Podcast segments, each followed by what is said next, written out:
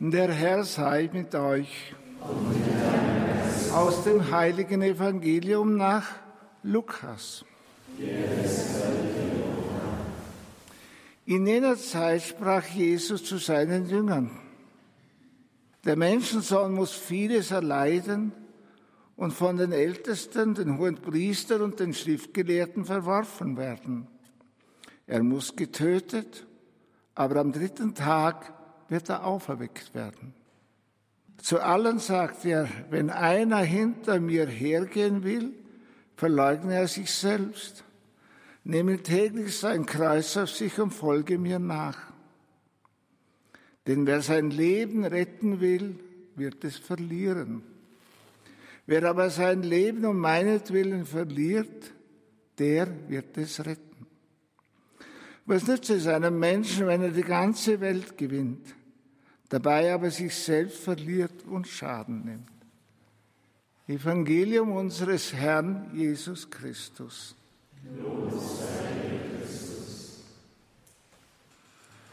Liebe Brüder und Schwestern, der Vers nach der Lesung hat geheißen, kehr um, denn das Himmelreich ist nahe. Und Jesus hat die Menschen am Beginn seines öffentlichen Wirkens immer wieder aufmerksam gemacht, indem er ihnen sagte, kehrt um. Dabei will er uns nicht warnen oder drohen. Wenn du nicht umkehrst, dann wirst du bestraft. Wenn du nicht umkehrst und so weiter. Er ist kein Buchhalter Gott und keiner, der ganz genau aufpasst, was wir machen, damit er uns dann irgendwann einmal vor ihn zitieren kann, um uns dort zu maßregeln. Dieses Bild habe ich so oft in meiner seelsorglichen Tätigkeit bei Menschen gefunden. Das hat mich immer sehr traurig gemacht. Er sagt, kehrt um weil ich aus dir einen anderen Menschen machen will. Wenn wir auf dem Auto unterwegs sind und das Navi uns sagt, umkehren, dann tun wir das, weil es vernünftig ist. Und so sagt Jesus uns heute auch, und besonders in dieser Fastenzeit, kehrt doch um, weil es ist vernünftig weil du hast ein Ziel. Nicht nur das dann im Himmel, das hast du auch, aber schon auf dieser Welt soll doch ein Stück von diesem Reich Gottes sichtbar werden. Es soll sichtbar werden durch uns, dass das Reich Gottes angebrochen hat. Und deshalb sollen wir umkehren. Um in dieser Welt dieses Reich zu bauen, auch dann, wenn wir wie der heilige Polycarp mit Widerstand zu kämpfen haben. Wenn wir wie der heilige Polycarp sein Leben einbüßen müssen. Aber er hat ein Denkmal gesetzt, das wir nicht vergessen haben. Ich denke, das Erste, was er uns wirklich zeigen will und was er uns schenken will, wenn wir uns zu ihm hinwenden, diese Freude ins Herz. Wie viel Angst ist heute in der Welt? Und er will, dass wir frohe Menschen sind. Menschen, die keine Hilfsmittel brauchen, um froh zu sein, sondern eine Freude, die aus dem Herzen kommt. Ich hatte eine Tante, die im Kloster war und sie hat für meine Berufung und für mein ganzes Leben bis heute sich geopfert und gelitten. Sie war 30 Jahre bettlägerig. Aber ich habe oft bei ihr Trost und Hilfe ge geholt. Und sie hat viele Menschen aufgerichtet. Und sie hatte immer eine Freude ausgestrahlt. Auch dann, wenn sie 30 Jahre eben Pflege brauchte.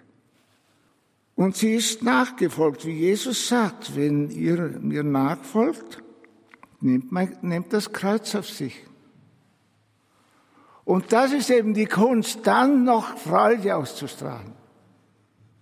Dann noch eine Hoffnung haben, dann noch eine Zukunft sehen und dann noch die Menschen beschenken. Und das hast du offensichtlich gekonnt. Und gerade das will der Herr uns schenken und sagt, drum kehr zu mir um. Das möchte ich dir geben. Und das Zweite, was ich auch denke, was er uns immer wieder geben will, die Freiheit. Freiheit der Kinder Gottes. Nicht abhängig sein von unserem eigenen Ich, von irgendwelchen Götzen, vom Handy angefangen über Internet und weiß Gott nicht, was es alles gibt da. Wie viel Süchte gibt es doch in der Welt? Dass wir nicht von einer Sucht diktiert werden, sondern dass wir wenigstens fähig sind, in unserem eigenen Haus Herr zu sein und entscheiden zu können, ob ich nun dieses Glas Wein stehen lasse oder ob ich es trinke, ob ich das tue oder ob ich es nicht tue. Diese Freiheit der Kinder Gottes, die möchte er uns genauso geben und sagen, ich will freie Kinder, ich will keine Sklaven. Das habe ich nie gewollt, denn jeder von uns ist ein Individuum, wie es kein anderes mehr auf dieser Welt geben wird. Und deshalb sind wir so kostbar in seinen Augen. Und er will Kinder, die er lieben kann und die ihm seine Liebe auch beantworten. Ich denke, das ist etwas, was einfach sehr reich macht und uns in dieser Fastenzeit ganz sicher vor Augen stehen soll. Sind wir wirklich freie Menschen? Solch freie Menschen, die sich auch wirklich frei entscheiden können und diese Liebe zu Gott beantworten. Und das Dritte, was ich denke, ist ganz einfach, dass unser Leben fruchtbar wird. Dass wenn wir gelebt haben, dass man die Folgen sehen kann. Der Richard hat mir am Anfang im Jahr den Korb hingehalten, wo da die Heiligen sind. Ich habe eines herausgenommen. Es war die Martha Rubin. Und er hat mir dann ein Büchlein gegeben von dieser Heiligen, die 1902 geboren wurde und 1981 gestorben ist. Sie lebte in einem Seitental vom Rhonetal zwischen Lyon und Valence. Dieses Mädchen, das jüngste in der Familie, hat sich wirklich dem Herrgott geschenkt, gegeben. Die Folgen waren wirklich die Nachfolge des Kreuzes. 50 Jahre Wundmal Jesu, jede Woche das Leiden Jesu.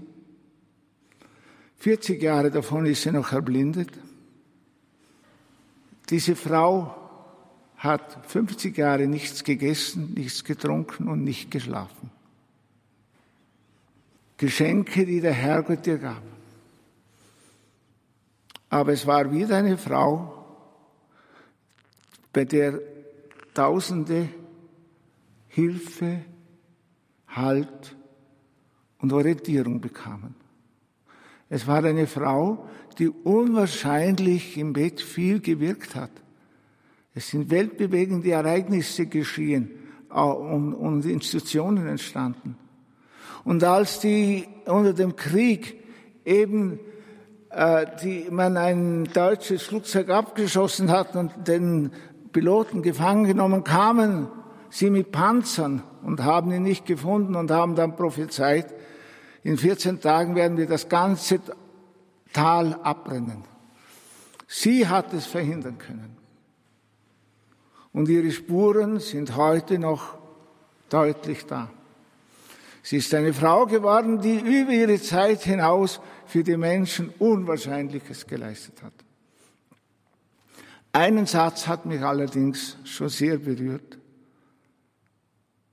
Nur im Leiden ist in der Seelsorge Erfolg. Und darum können wir, wenn wir in der Nachfolge Jesus sind, das Kreuz einfach nicht aus unserem Leben verbannen. Wir sollen es nicht unbedingt suchen, wie auch sie es nicht gesucht hat. Aber wir sollen das annehmen, Denn Jesus sagt, mein Joch ist sanft und meine Bürde ist leicht. Und damit hat er ein Bild genommen seiner Zeit, wenn die Bauern gepflügt haben, dass man den Ochsen ein Joch aufgeladen hat, das ihm angepasst war. Und der böse Bauer hat eben eines aufgesetzt, was ihm nicht gepasst hat, wo es zum Bluten gekommen ist. Und wenn es nicht mehr konnte, hat man es geschlagen. Sagt er, nein, ich gebe dir genau das, was du tragen kannst, was du mitnehmen kannst und wo du dafür in dieser Welt jenes Licht sein kannst, das in der Lage ist, Freude auszustrahlen, eine Freiheit zu leben und den Menschen zu zeigen, jawohl, es rentiert sich, dass wir umkehren. Es rentiert sich, dass wir uns hinwenden zu dem, der Leben schenken kann. Amen.